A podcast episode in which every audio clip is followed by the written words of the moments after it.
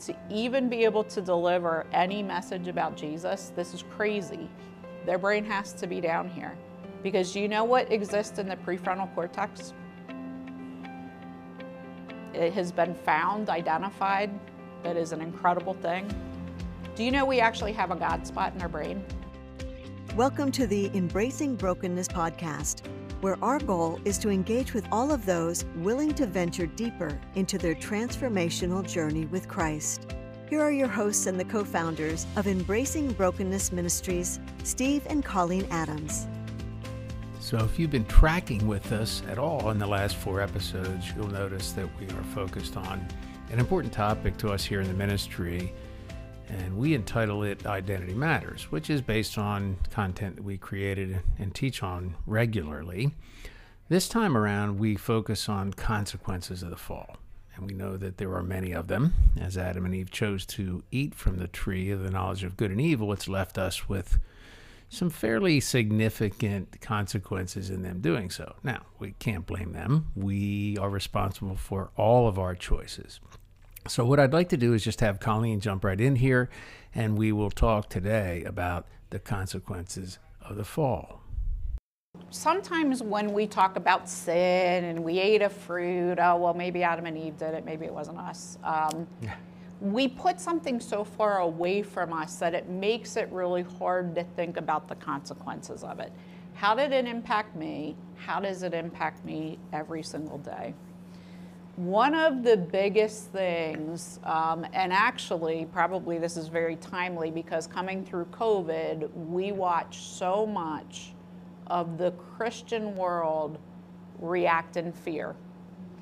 And so in the garden, the first experience, and that may not be your experience, if you're a mountain person, you know, whatever, you go to your safe place in your head, you can experience this place um, where, you know, I always say there are echoes in our very soul of what it was like to live in the Garden of Eden. I really believe there are echoes because we're spiritual which means before we were made physical, God made us in spirit form. And so, you know, my personal experience with God is I think probably I was a little person rolling around on his hands and he gave me instructions of what my purpose was and timing was. Y'all might think I'm whacked, and that's fine, I probably am. But it's an interesting thing that he knew us before he even formed um, the earth. And what's interesting is he also prepared us for what he knew to come. But what we were prepared for in the garden, the way we were created to fulfill our purpose, our body was designed to never experience fear. Okay? It was designed that it could, we had the mechanisms, but we actually didn't never experienced fear. So think about it, you know, when the new Eden comes, when the earth is made new, that really is our destiny. That's what we're we're made to live for. The fear reaction is the thing that has devastated so much of who we are. When we talked about the four things that we fell from, think about what fear has done to so much of that. And some of the fear is about fear of being known. I mean, we covered ourselves because we were afraid if anybody saw us, they, you know, they would not like what they saw because of sin. You take that on, you know, um, down further to us, we've been traumatized. We're not really sure we're going to trust people. And the list goes on and on and on. So fear comes into the picture, and it is the great destroyer, and it's actually one of the things that needs an antidote. And love actually is the antidote. But here's the interesting thing. Um, did I? I didn't do brain puppet of the brain for you guys. I mean, some of you have seen it because I do it all the time. But I don't remember if I did in this class. I said to Steve, "Did we get to that?"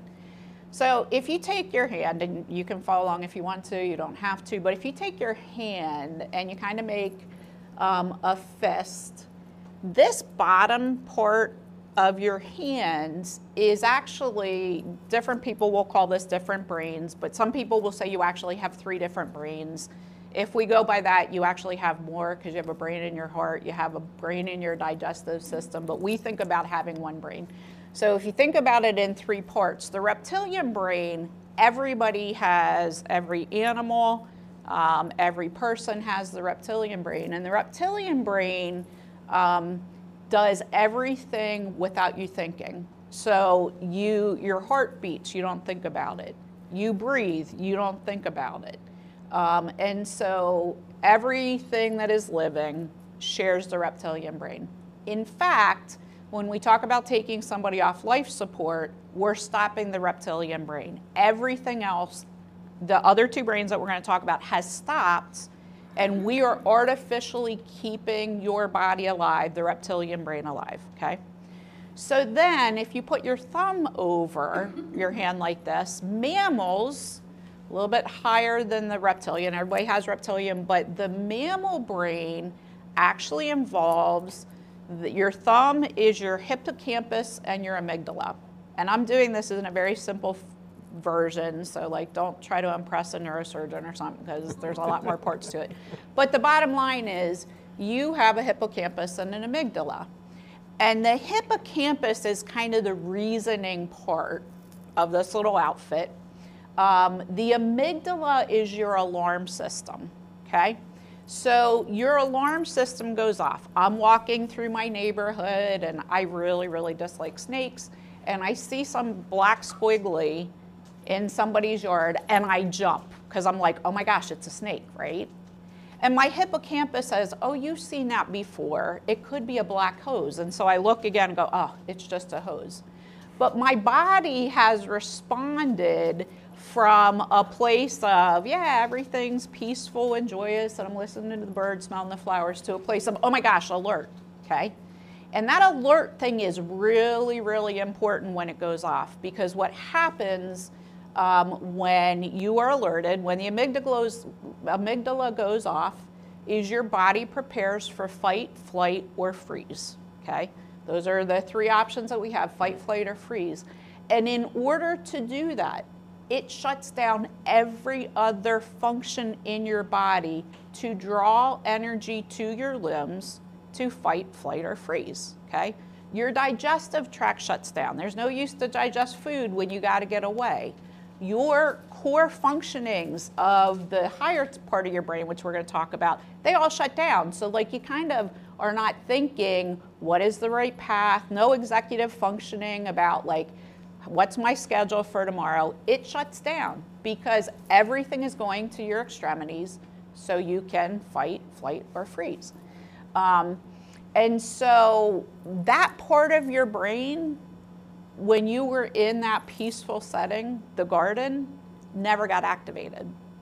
So it was almost like this extra little thing God put because He knew that we were going to need it if we ever left the garden. All right.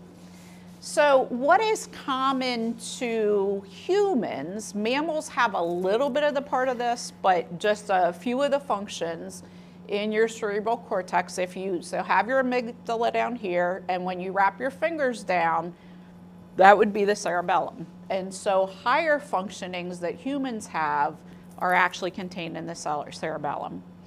Executive functioning consists, it's actually your middle finger, is your prefrontal cortex.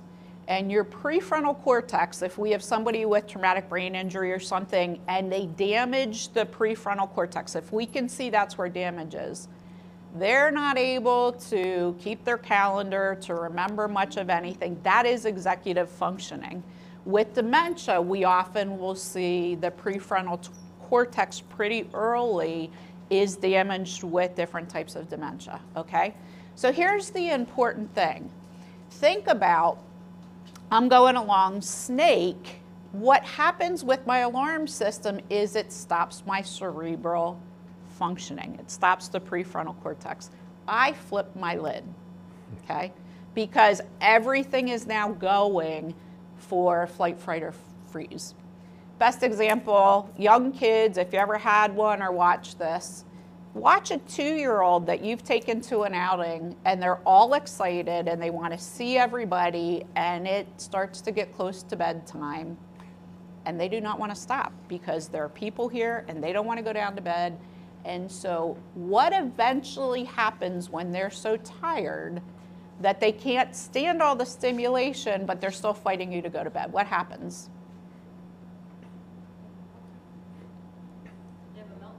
They have an absolute meltdown right in front of you. You're like, what in the world has happened? Guess what their brain looks like? So it is an interesting phenomenon that we flip our lid when we are exposed. Here's the interesting thing, and you know, there are many places you can watch Satan's intentional devastation of human beings, and I think this is one of his secrets because it connects to fear. Um, we know that people are exposed to all kinds of trauma. Every single one of us in this room has experienced trauma. And the reason we know that is because we have a very powerful enemy when we leave the garden who has access to us him and his minions. I mean, the Bible is really clear about spiritual warfare. And so, interesting that um, what we know from the ACEs studies, which has been, it was a Kaiser study of about 78,000 women who had a lot of chronic conditions in their 50s. And they were like, we need to understand what is the commonality in all of these women that are having all these chronic, chronic conditions. And so, this huge study they did, what was the factor that they all had in common? Do you know? Childhood trauma. And so they all shared um, childhood trauma below the age of 12. There were common patterns of childhood trauma. So they're like, why does it connect to health outcomes? Well, if you're living with your brain flipped, your higher functioning is not happening because when I flip my lid, I shoot short cortisol through my body um, norepinephrine, I send things through my body that over time, too much of that is going to break down my body. So, our physical deterioration and aging comes from this, okay? That is why we have physical death. It is because of fear reaction. And more and more things we're exposed to, um, especially in the age of social media, we're experiencing more and more trauma all the time.